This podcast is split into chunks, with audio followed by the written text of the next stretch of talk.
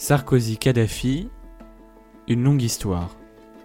Nous sommes en 2007, en plein mois de juillet. En Libye règne un dictateur, Muammar Kadhafi. Ce dernier détient en otage cinq infirmières bulgares condamnées à mort. Cette condamnation émeut l'Europe. La Commission européenne s'empare donc du sujet et entame un long dialogue avec les autorités européennes. Elle obtient finalement leur accord. Le contrat devrait être signé dans les jours à venir. Seulement, du jour au lendemain, silence radio. Le gouvernement libyen ne donne plus aucune nouvelle. Mais alors, pourquoi un tel changement d'attitude? Qui se cache derrière cela? C'est en fait le président de la République française qui, de son côté, négocie avec Kadhafi pour qu'il soit vu comme le sauveur des cinq infirmières.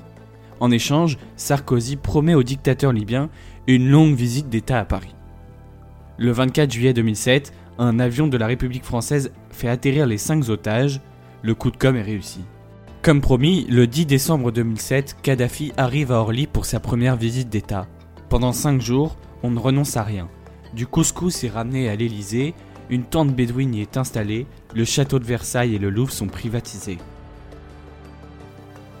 Seulement, en février 2011, c'est le début de l'insurrection libyenne. La population sort dans la rue pour témoigner de son agacement envers Kadhafi. C'est le début du printemps arabe.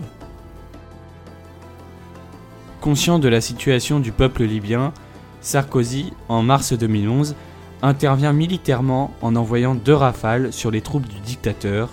C'est le début de huit mois de guerre.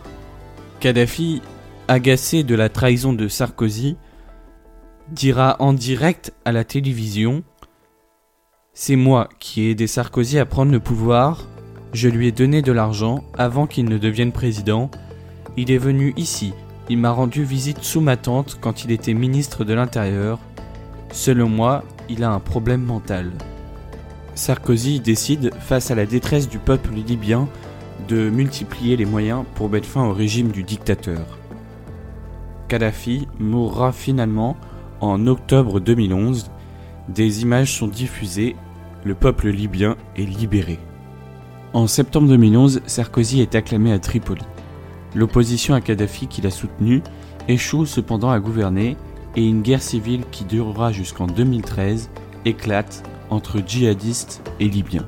Seulement, revenons un peu en arrière, quand Kadhafi avait révélé avoir aidé Sarkozy à arriver au pouvoir. Cette interview comme vous l'avez probablement deviné, n'a pas laissé la justice française indemne. L'ancien président de la République est toujours soupçonné d'avoir obtenu un financement libyen pour sa campagne présidentielle de 2007.